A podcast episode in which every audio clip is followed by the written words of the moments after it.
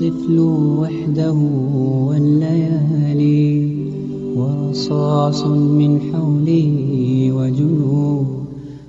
وقف الطفل والحجارة أكوام وعيناه عزمة وصمود. لا يرى عن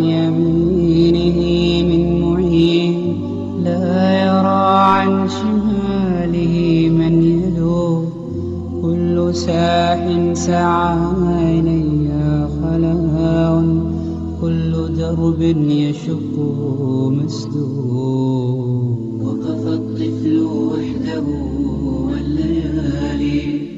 ورصاص من حوله وجنود. وقف الطفل والحجارة Bismillah Assalamualaikum warahmatullahi wabarakatuh. Alhamdulillah Alhamdulillahilladzi Arsala rasulahu bilhuda wa dinil haq Liyudhirahu ala dini kullih wa kafa billahi syahida Ashhadu an la ilaha illallah wahdahu la syarikalah Wa ashhadu anna muhammadan abduhu wa rasuluh. Amma ba'd. Pendengar Radio Fajri sejangkau siar di mana pun Anda berada saat ini Alhamdulillah kembali kita dapat bersua melalui udara. Tentu di radio kesayangan kita Di frekuensi 99.3 Radio Fajri Suara Kebangkitan Islam Belajar Islam jadi lebih mudah. Untuk edisi hari Rabu ya edisi hari Rabu tanggal 9 Jumadil Akhir 1440 Hijriah atau bertepatan dengan tanggal 13 Februari 2019 Masehi. Kembali kita bersua dalam program acara atau rubrik Ibrah. Satu rubrik yang akan mengetengahkan, mengangkat, menyampaikan sekelumit kisah perjalanan seorang hamba yang mudah-mudahan banyak terdapat pelajaran atau hikmah yang bisa kita petik bersama sehingga Allah Subhanahu wa taala menjadikan siapa pun yang menyimak mendapatkan manfaat ya.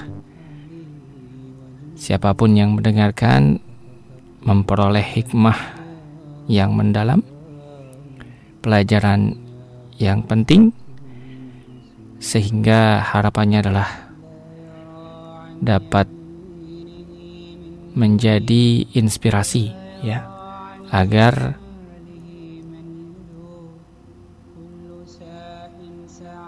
setiap kita ya menjadi pribadi yang lebih baik. Seiring berjalannya waktu, bertambahnya ilmu,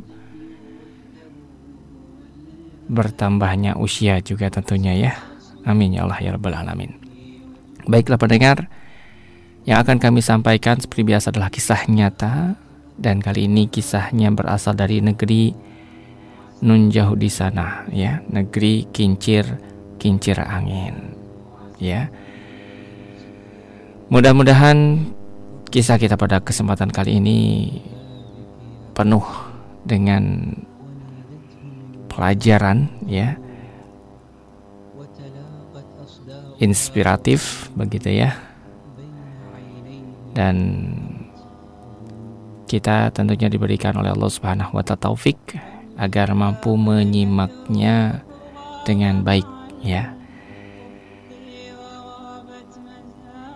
Dan seperti biasa pendengar di mana pun Anda berada Anda bisa bergabung nanti setelah menyimak kisah tersebut Dengan mengirimkan hikmah atau pelajaran yang Anda tangkap ya Yang Anda peroleh dari kisah tersebut ya. 0811 1110 993 masih setia menjadi line interaktif ya di acara Ibro ini. Atau juga bisa melalui Facebook kami ya di facebook.com garis miring radio Fajri ya dan acara ini juga live di Instagramnya Radio Fajri ya at Radio Fajri ya Insya Allah silakan anda bisa uh, bergabung ya untuk melihat ya menyaksikan acara Ibra ini live di Instagram at Radio Fajri ya. Baik, mendengar mari kita simak kisah selengkapnya.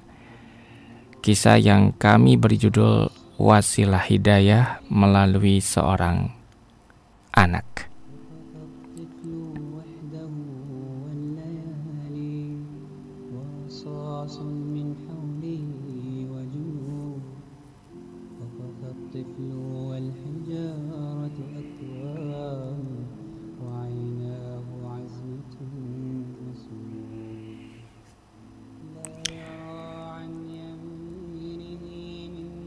Pendengar, kisah kita pada kesempatan kali ini.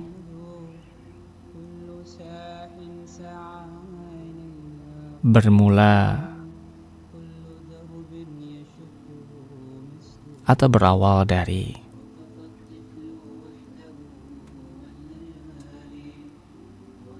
kebiasaan ya. Kebiasaan mulia seorang imam masjid dan anaknya yang berumur kurang lebih 11 tahun.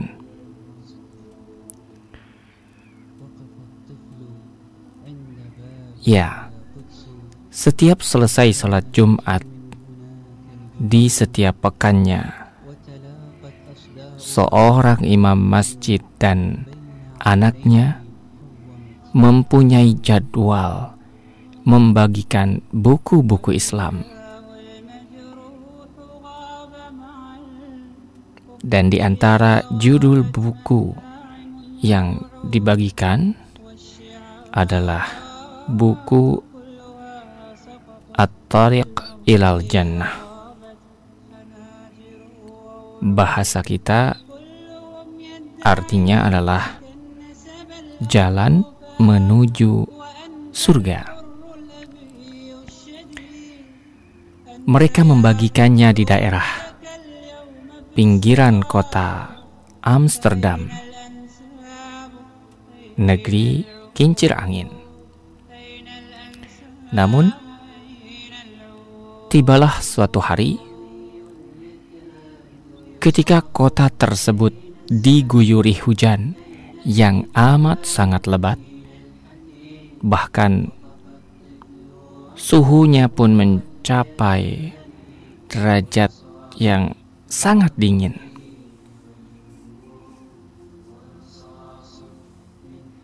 Sang anak mempersiapkan dirinya dengan memakai beberapa lapis pakaian demi mengurangi rasa dingin. Setelah selesai mempersiapkan diri, ia berkata kepada ayahnya, Wahai ayahku, aku telah siap.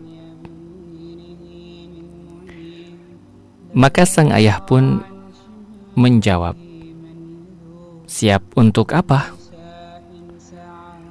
Lalu ia berkata, "Tentu untuk membagikan buku, sebagaimana biasanya, ayah." Maka sang ayah pun berucap, "Nak, suhu di luar sana sangat dingin. Belum lagi hujan begitu lebat mengguyur. Sang anak menimpali dengan jawaban yang menakjubkan. Ia berkata, "Akan tetapi, ayah,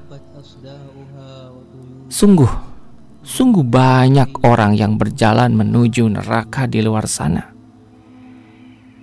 Ya, sungguh banyak orang yang berjalan menuju neraka di luar sana, di bawah guyuran hujan. Mendengar perkataan sang anak, sang ayah pun terhenyak dengan jawaban anaknya tersebut. Seraya berkata, Ayah tidak akan keluar dengan cuaca seperti ini, nak. Akhirnya, anak tersebut meminta izin untuk keluar sendiri. Sang ayah pun berpikir sejenak hingga akhirnya memberikan izin. Ia pun mengambil beberapa buku dari ayahnya untuk dibagikan, lalu berkata, "Terima kasih, ayah." Dan di bawah guyuran hujan yang cukup deras, ditemani rasa dingin yang menggigit, anak itu membawa buku-buku yang telah dibungkusnya dengan sekantong plastik ukuran sedang agar tidak basah terkena air hujan. Lalu ia membagikan buku kepada setiap orang yang ditemui. Tidak hanya itu, beberapa rumah pun ia hampiri demi tersebarnya buku tersebut. Dua jam berlalu. Ya, dua jam telah berlalu. Tersisalah satu buku di tangannya. Namun, sudah tak ada orang yang lewat di lorong tersebut. Akhirnya, ia memilih untuk menghampiri sebuah rumah di seberang jalan untuk menyerahkan buku terakhir tersebut.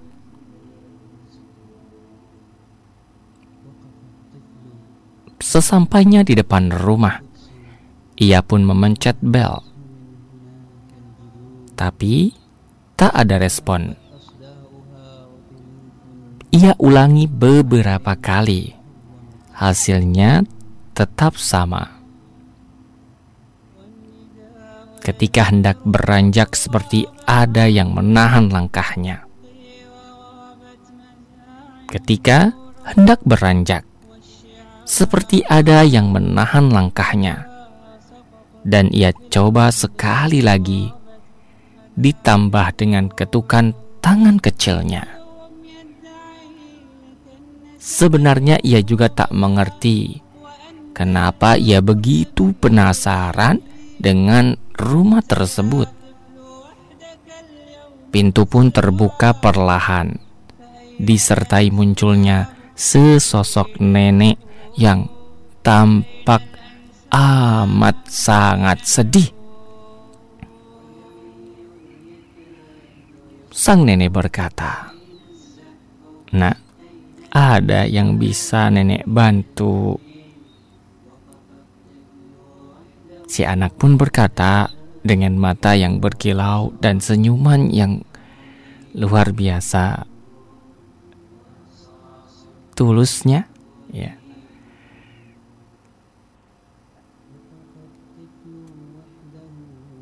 Wahai Nyonya, saya minta maaf jika mengganggu. Akan tetapi, saya ingin menyampaikan bahwa Allah sangat mencintai dan memperhatikan Nyonya. Kemudian, saya ingin menghadiahkan buku ini kepada Nyonya. Di dalamnya dijelaskan tentang Allah Subhanahu wa Ta'ala. Dijelaskan pula tentang kewajiban seorang hamba dan ada beberapa cara agar dapat memperoleh keridoannya.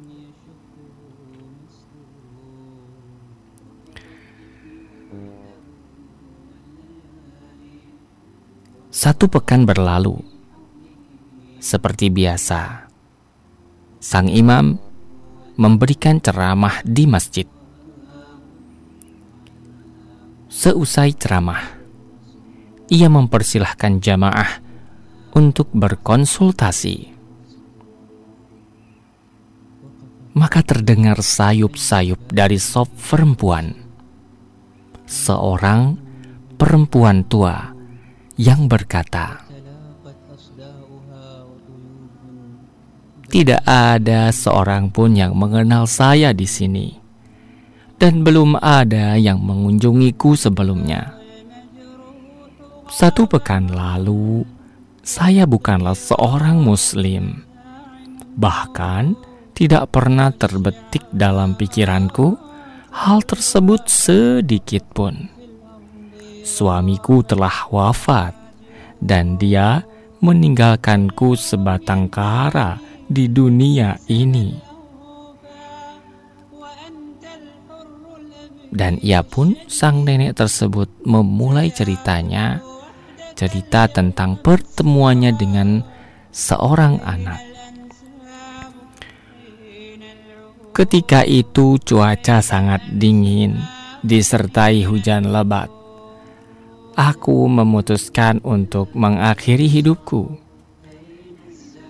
Kesedihanku sangat mendalam dan tidak ada seorang pun yang peduli kepadaku. Maka, tidak ada alasan bagiku untuk hidup. Aku pun naik ke atas kursi dan mengalungkan leherku dengan seutas tali yang sudah kutambatkan sebelumnya. Ketika hendak melompat, terdengar olehku suara bel Aku terdiam sejenak dan berpikir, paling sebentar lagi juga pergi. Namun, suara bel dan ketukan pintu semakin kuat. Aku berkata dalam hati, siapa gerangan yang sudi mengunjungiku?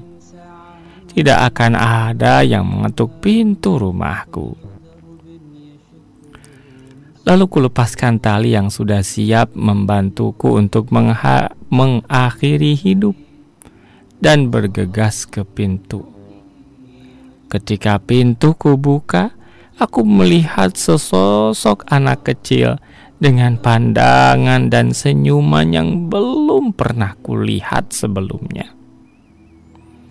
Aku tidak mampu menggambarkan sosoknya kepada kalian Perkataan lembutnya telah mengetuk hatiku yang mati hingga bangkit kembali.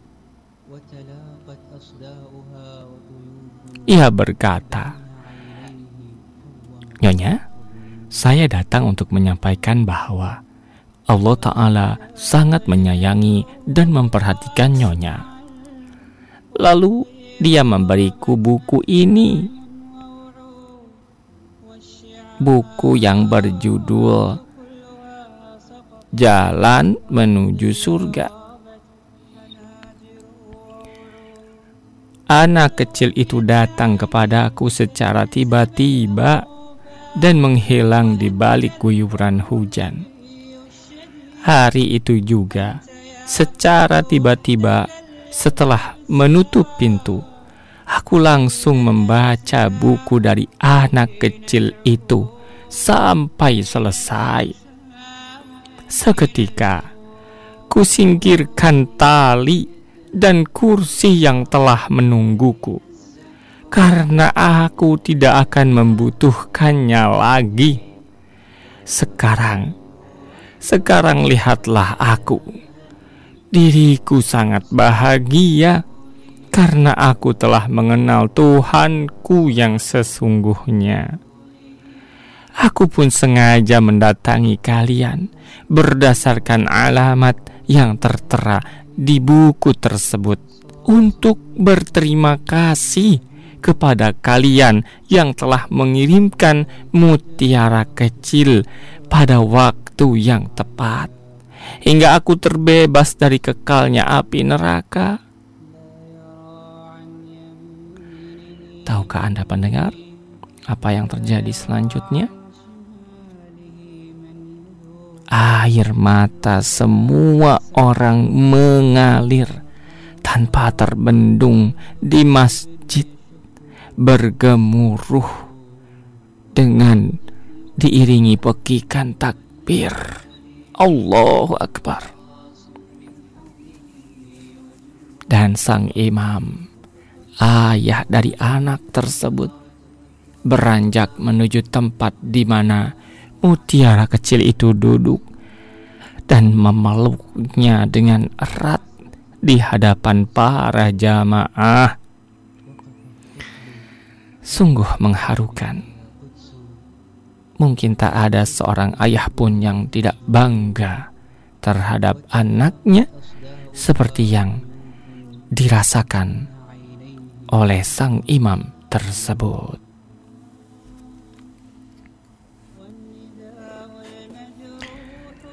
Pendengar di mana pun Anda berada, inilah demikianlah kisah yang cukup singkat seorang nenek yang mendapatkan hidayah melalui perantara seorang anak. Segala pujiannya bagi Allah Subhanahu wa taala yang berkehendak kepada siapa saja hidayah itu datang. Dan semoga Allah Subhanahu wa taala menetapkan hidayah atas diri kita dan keluarga sehingga istiqamah dalam iman dan juga takwa. Amin. Ya Allah ya Rabbal Alamin. Baiklah pendengar, untuk selanjutnya kita akan rehat sejenak dan silahkan bagi Anda yang ingin berbagi hikmah atau pelajaran yang Anda petik setelah menyimak kisah tadi, jangan ragu, segera Anda sampaikan melalui nomor kami WhatsApp ataupun Telegram 0811 11 10 993 atau juga bisa melalui Facebook ya di facebook.com garis radio Fajri. Baik pendengar tetap bersama kami karena insya Allah Ta'ala kami akan segera kembali untuk Anda tentunya setelah yang berikut ini. وقف الطفل وحده والليالي ورصاص من حوله وجنوب. وقف الطفل والحجارة أكوام وعيناه عزمة وصمود لا يرى عن يمينه من معين لا يرى عن شماله من يلوم كل ساح سعى إلي خلاء كل درب يشق مسدود Alhamdulillah mendengar di manapun Anda berada dan kami ucapkan syukron jazakumullahu khairan bagi Anda yang setia ya bergabung menyimak acara kami pada kesempatan malam hari ini. Semoga banyak manfaat yang kita peroleh, banyak pelajaran yang kita petik dari kebersamaan kita pada kesempatan malam hari ini.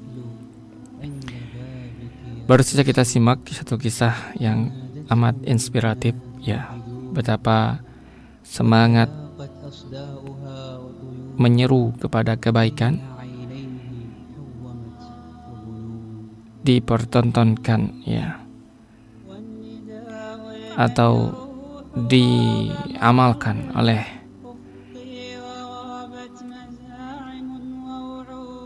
seorang ayah dan anaknya ya.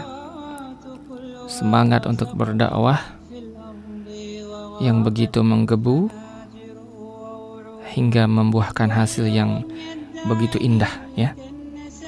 Bayangkan ada seorang nenek tua di ujung usianya hendak melakukan perbuatan yang bisa jadi merugikannya ya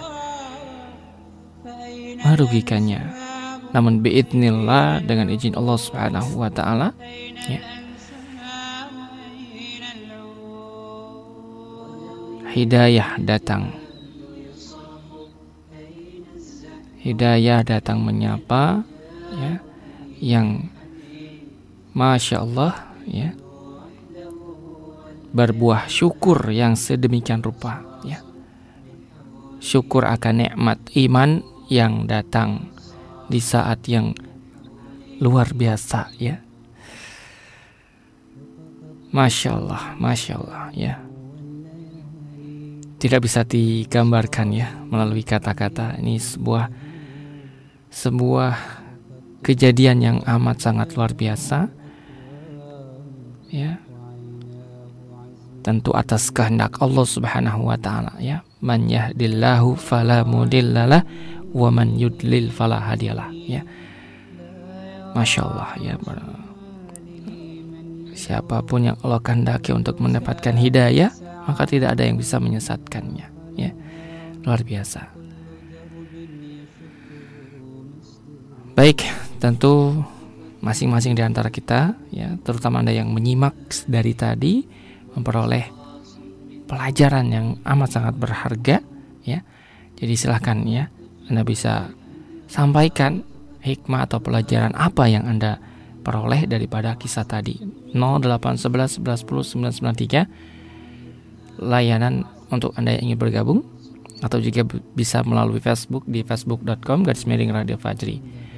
Dan acara ini sedang live ya melalui Instagram at Radio Fajri. Instagram at Radio Fajri. Ya, Anda bisa menyaksikannya di Instagram. Baik, mendengar, kita akan langsung saja bacakan ya beberapa hikmah yang sudah dikirimkan oleh Anda pendengar pada kesempatan kali ini melalui nomor kami 0811 11 10 993. Pendengar yang pertama mengirimkan pesan adalah uh, hamba Allah. Pesannya kalau saja manusia menyadari posisinya berada dalam perjalanan waktu, maka ia akan sadar betul dunia yang fana ini amat menentukan posisinya di akhirat kelak. Ke neraka ataukah ke surga. Ya. Oke. Kemudian Pesan berikutnya dari Teh Wiwi Wida di Cikaret Gang Kosasi. Oh, ini hanya nyimak saja. Oke, sukron ya untuk Teh Wiwi Wida. Kemudian ada Aris juga nyimak saja katanya. Lalu ada Amalia Hasanah di Nangela Dramaga. Bismillah. Masya Allah.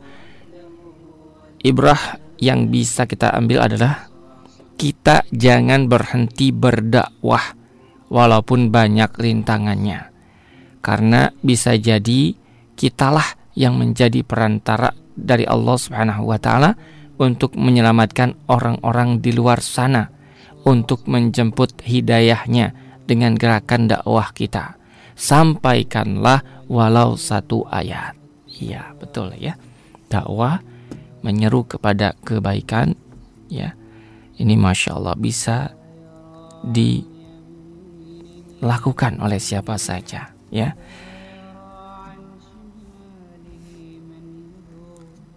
Syukran ya. Mudah-mudahan semangat daripada anak kecil tadi ya. Anak sang imam tadi menular kepada kita ya. Para kaum muslimin terutama yang sudah mewakafkan dirinya ya. Menjadi bagian daripada aktivis dakwah ya.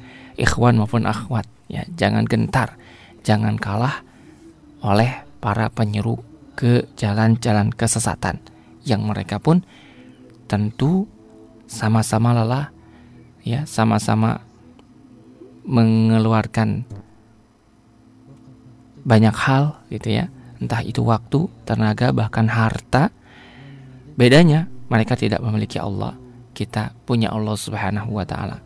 Jadi tetap semangat ya. Jangan mengharapkan balasan berupa hal duniawi karena rezeki dunia kita sudah dijamin oleh Allah Subhanahu wa taala. Ya, jangan jangan mengharap dan jangan khawatir ya, karena rezeki Allah sudah jamin tidak akan habis kecuali mendekati ajal ya. Wallahu alam. Jadi masya Allah.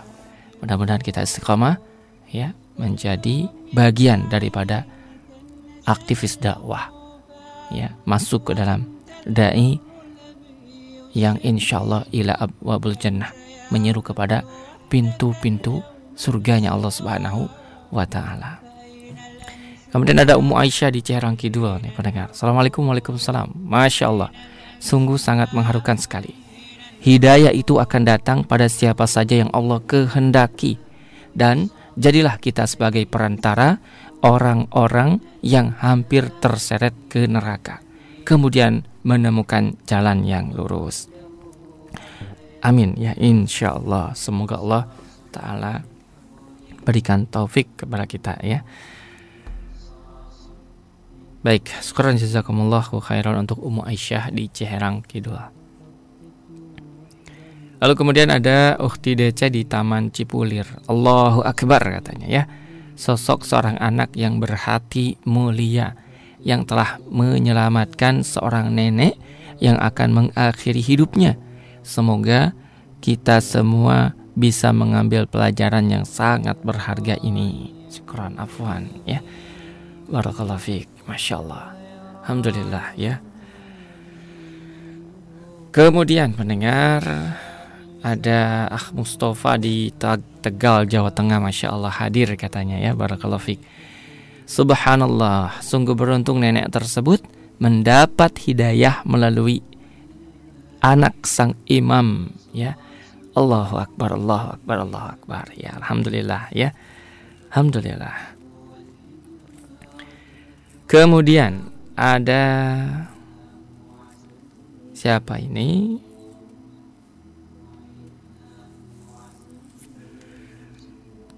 Ya. Pak Maman di Cilengsi nyimak saja katanya ya. Oke, syukuran Pak Maman semoga istiqomah. Lalu ada Akh Mulyana di Cibanon, Sukaraja Bogor. Ibrol dari kisah ini yang pertama, biasakanlah memberi hidayah. Oh, biasakanlah memberi hadiah. Hadiah yang bermanfaat kepada orang-orang. Ya, untuk melembutkan hati katanya ya. Untuk melembutkan hati mereka agar menerima dakwah. Kemudian jangan pernah menganggap remeh peran buku Islami dengan tema yang mungkin dianggap biasa oleh masyarakat yang kita berikan kepada orang lain. Sebab mungkin kelak Allah Subhanahu wa taala bukakan kebaikan bagi mereka yang diberi hadiah tersebut. Allah alam ya. Ini di antara metode ya dakwah menyeru manusia ke jalan yang baik ya yang benar begitu ya. Masya Allah. Kemudian siapa ini? Hamba Allah ya. Assalamualaikum warahmatullahi siapa yang menempuh jalan lurus dan siapa yang telah mendapat petunjuk? Ya. Apa ini? Belum selesai sepertinya ya. Oke silahkan bisa dilanjut. Nyimak saja ada Ibu Ayu di Katulampa katanya Cegudak oke semoga istiqomah ya untuk Ibu Ayu dan silakan pendengar bagi Anda di mana pun berada masih banyak waktu ya kebersamaan kita. Anda yang ingin berbagi hikmah ya silahkan ya jangan ragu karena insya Allah Taala ya dengan Anda mengirimkan ya hikmah yang Anda peroleh bisa jadi ini menguatkan ya menambah inspirasi ya menambah motivasi kita di antaranya untuk meniru meneladani apa yang diamalkan dikerjakan oleh sang anak dan sang imam tadi, masya Allah ya. Atau juga e, mengambil pelajaran dari nenek tua tadi ya bahwa taubat ya bahwa menye, menyambut hidayah itu tidak ada kata terlambat ya. Ini sudah di ujung kematian mungkin ya, sudah di, di dalam niat buruk ya, niat yang uh, bisa jadi mencelakakannya di dunia bahkan di akhirat. Tetapi uh, ketika mendapatkan apa namanya uh, kedatangan ya Allah Taala tuntun nenek tersebut untuk menyambut seruan yang masya Allah tadi ya. Luar biasa. Jadi siapa pun kita yang boleh jadi berlumuran dosa amat sangat uh, banyak kehilapan atau kesalahan kita jangan berputus asa dari rahmat Allah ya. Bayangkan tadi nenek tua ya non muslim tapi di saat-saat yang begitu menentukan ya di saat-saat terakhir Allah Subhanahu wa taala karuniakan hidayah. Yang ini yang harus harus menjadi pelajaran penting bagi kita ya. Sampai ujung usia ya jangan pernah berputus asa dari rahmat Allah. Ya. Terus perbaiki diri. Terus sambut seruan sekecil apa pun ya agar hidayah itu bermanfaat bagi diri kita. Menjadi sebab keselamatan di dunia dan juga di akhirat. Oke, kemudian dari Ibn, dari Ibnu Abbas di Pasir Gadung katanya. Ya Cikupa. Sungguh sangat menyentuh katanya kisah tadi Kisah tersebut adalah kisah yang pernah saya dengar ya di Amsterdam. Kisah itu sangat bagus. Kalau menurut saya anak tersebut bukanlah anak biasa, bisa jadi ia adalah uh, apa namanya?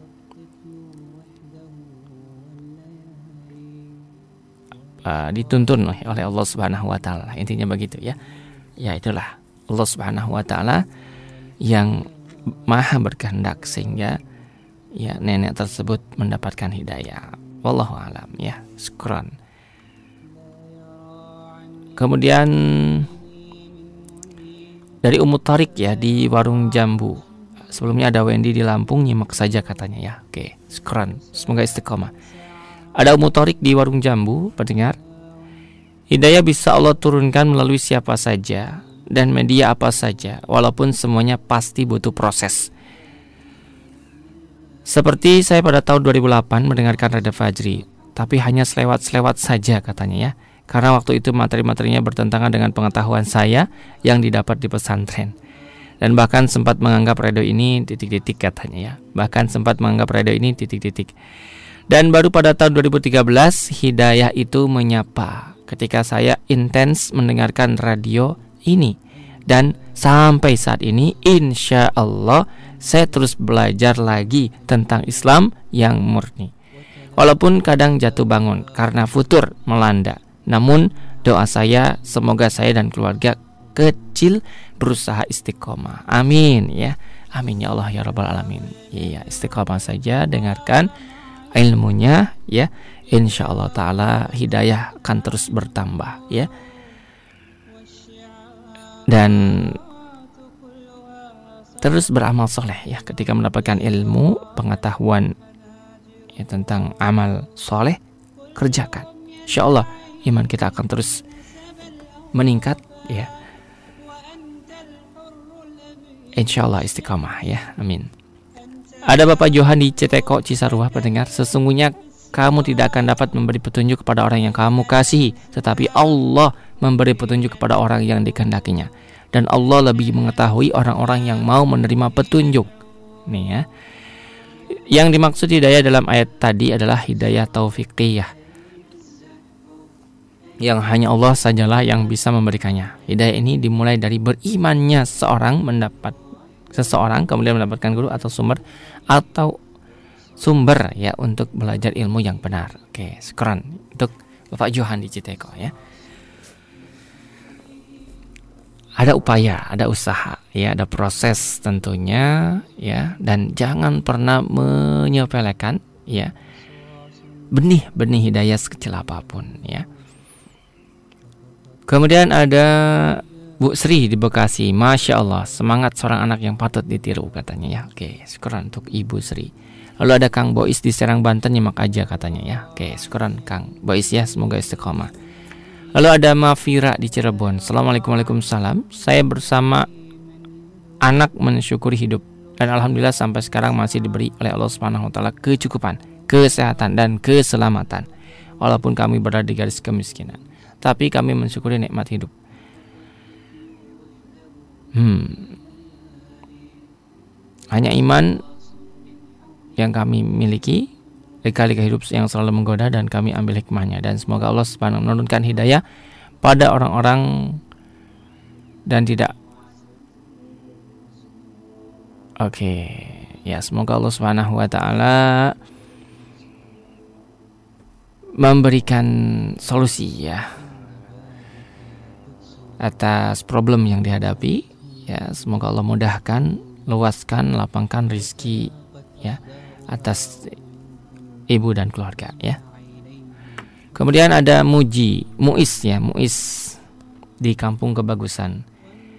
Katanya kita harus ingat kepada Allah di mana pun kita berada. Oke sekeran ya untuk Pak Muis di kampung kebagusan ya barokallah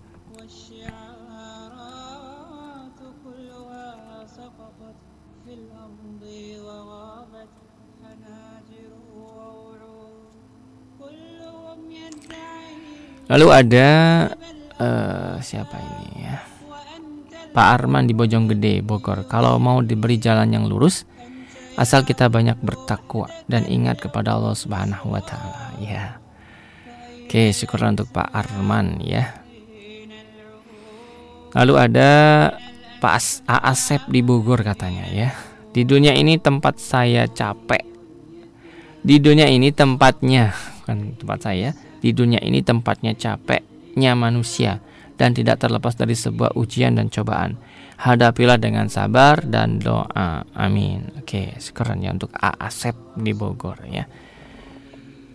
Lalu ada siapa ini? Kang Rudi di Lebak Banten. Allahu Akbar saja. Alhamdulillah ya. Syukur untuk Kang Rudi di Lebak Banten. Ya pendengar pukul 21 lewat 19 menit Ya masih banyak, masih panjang ya kebersamaan kita Insya Allah kurang lebih 10 menit lagi Ya silakan ya bagian yang ingin bergabung Ingin berbagi hikmah ya tafadol ya silahkan ke nomor kami 0811 11 10 993 atau ke Facebook ya di facebook.com garis miring radio Fajri. Ada Bohari di Rangkas Bitung ya Pak Bohari di Rangkas Bitung. Mohon bantu doa. Karena saya banyak anak tapi alhamdulillah masih tahap belajar. Walaupun penghasilan saya pengemudi becak Masya Allah. Ya mudah-mudahan anaknya soleh semua ya atau soleha jika perempuan dan mendapat kalau perempuan mendapatkan jodoh yang soleh begitu ya segera. Kemudian diberikan rezeki dilapangkan dimudahkan begitu ya untuk Pak Buhari ya Masya Allah apa pun profesi kita ya Insya Allah kita niatkan untuk uh, menafkahi keluarga ya kita harapkan berkah begitu ya walaupun tidak seberapa dan insya Allah yang menjamin rezeki istri dan anak-anak kita itu bukan diri kita, bukan dari hasil kerja kita, ya bukan dari keringat kita sebetulnya. Karena yang rizki mereka sudah Allah Ta'ala catat ya, beres catatannya ya, sudah selesai ya. Jangan khawatir ya, kita hanya menjalankan perintah Allah Subhanahu wa taala untuk ibadah kepadanya. Ya. Kita mencari nafkah, niatkan ibadah supaya apa? berkah, ya. Jangan mengandalkan diri. Ya. Jangan apa namanya? menganggap diri adalah tulang punggung atau tumpuan keluarga. Ingat Allah, insya Allah mudah. Allah pasti berikan kemudahan ya yakin anak istri kita sudah dijamin masing-masing jalankan peran semaksimal mungkin ya masing-masing semuanya diperintahkan hanya untuk ibadah kepada Allah Subhanahu wa taala. Jadi jaga diri dan keluarga kita dari fitnah ya dari api neraka ya dengan saling mengingatkan dengan saling memotivasi agar terus ya menjalankan perintah-perintah Allah Subhanahu wa taala. Jangan khawatir masalah rezeki ya. Apa pun profesi kita yakin ya rezeki Allah yang tanggung ya. Rezeki Allah rezeki sudah Allah taala tentukan kadarnya ya. Jangan sampai kita ya menghalangi rezeki dengan apa dengan maksiat karena nikmat ya nikmat berupa lapang, sehat bisa jadi buyar, hilang karena perbuatan dosa, karena maksiat kita. Nah, ketika kita dirundung cobaan, banyak musibah dan lain sebagainya, ya, kesulitan, kemiskinan dan sebagainya, jangan lihat siapa-siapa dulu. Lihat diri kita. Perhatikan, introspeksi. Boleh jadi, ya. Rizki kita seret karena amal kita atau amal keluarga kita sebagai suami sebagai kepala rumah tangga ya harus betul-betul perhatian perhatikan istri perhatikan anak kita ya didik mereka ya bimbing mereka ke jalan Allah Subhanahu wa taala insya Allah ya insya Allah berkah baik syukuran ya untuk Pak Buhari ya semoga Allah taala mudahkan ya jalan hidupnya ya tetap istiqomah di atas hidayah Allah Subhanahu wa taala. Kemudian ada Ummu Usna ya di Sindang Barang. Masya Allah. Apa jadinya kalau anak tadi tidak datang ke rumah nenek tersebut? Jalan dakwah banyak, tidak hanya di atas mimbar atau di masjid. Kita memberikan nasihat pada orang lain, kalau Allah sudah berkehendak, pasti akan menghampirinya. Ya, hidayah pasti akan menghampirinya. Terus berjuang dalam dakwah, jangan pernah lelah Resign dalam pekerjaan itu biasa. Tapi kalau resign dalam dakwah, binasalah kita. Syukron. Ya, dari Nia Umus Barakallahu Fik ya. Hmm, nauzubillah ya, jangan sampai kita resign dalam dakwah ya. Meninggalkan tugas mulia hanya untuk mengejar dunia. Ini luar biasa merugi ya. Merugi sekali kita waliyadzubillah ya, jangan sampai. Kemudian ada siapa lagi ini? Kiki Ad Ananda di Cibitung. Nyimak saja katanya ya. Oke, syukur untuk Kiki Ananda. Semoga istiqomah. Kemudian ada siapa lagi? Happy nyimak saja ya di Tangerang. Rawa Kalem ya. Nyimak saja. Kemudian ada Kirman di Ciamis, masya Allah, masya Allah saja komentarnya ya pesannya barakallahu fiik untuk Pak Kirman di Ciamis ya semoga istiqomah. Lalu ada uh, awal sidger ya. Fajri adalah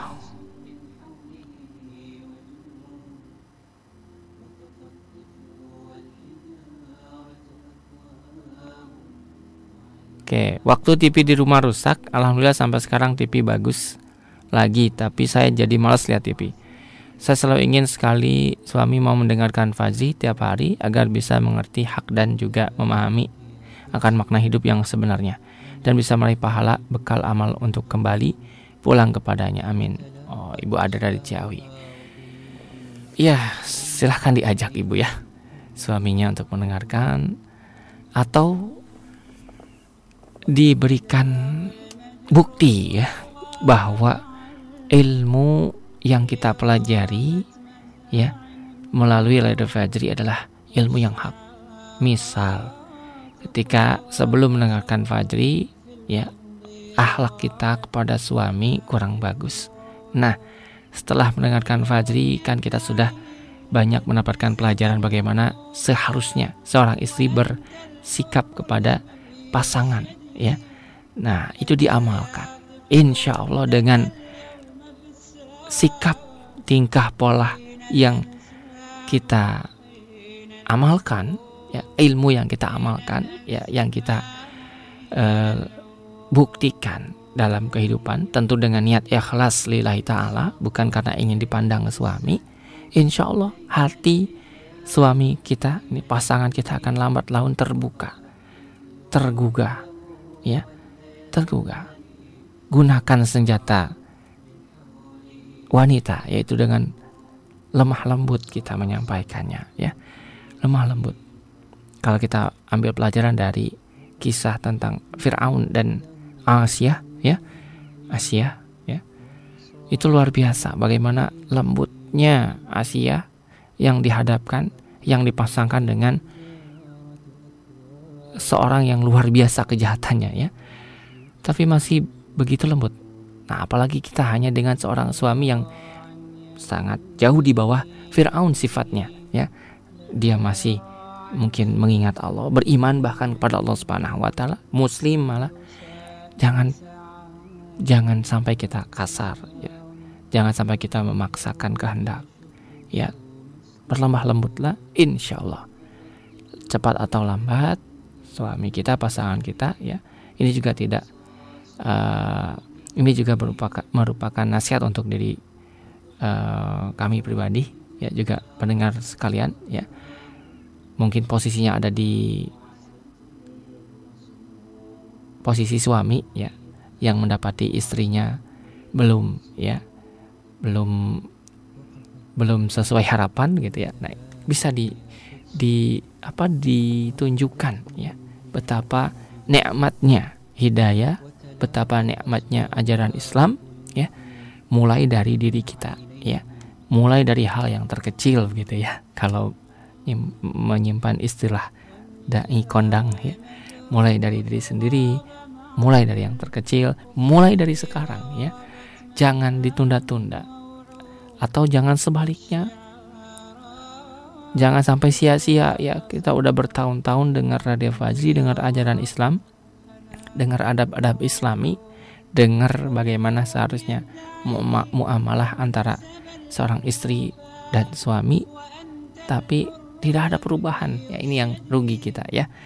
Bukan lamanya kita mendengarkan Rada Fajri yang akan bermanfaat tetapi seberapa serius seberapa uh, intensnya kita mengamalkan ilmu yang sudah kita simak yang kita dengar. Insya Allah ilmu yang kita amalkan itulah ilmu yang bermanfaat ya Oke, Alhamdulillah, syukuran jazakumullah khairan sudah bergabung. Ya, semoga Allah berikan kemudahan, semoga Allah berikan hidayah kepada setiap pasangan kita, ya, agar sama-sama kita, ya, mengamalkan ajaran Islam, ya, karena ketika berjalan seirama, sauyunan, ya, seia sekata, insya Allah indah ya sakinah mawadah warahmah ya Walau ta'ala alam pendengar tepat pukul 2 setelah 30 Saya Rahmat Nur Hidayat pamit undur diri dari ruang dengar Anda Moga bermanfaat kisahnya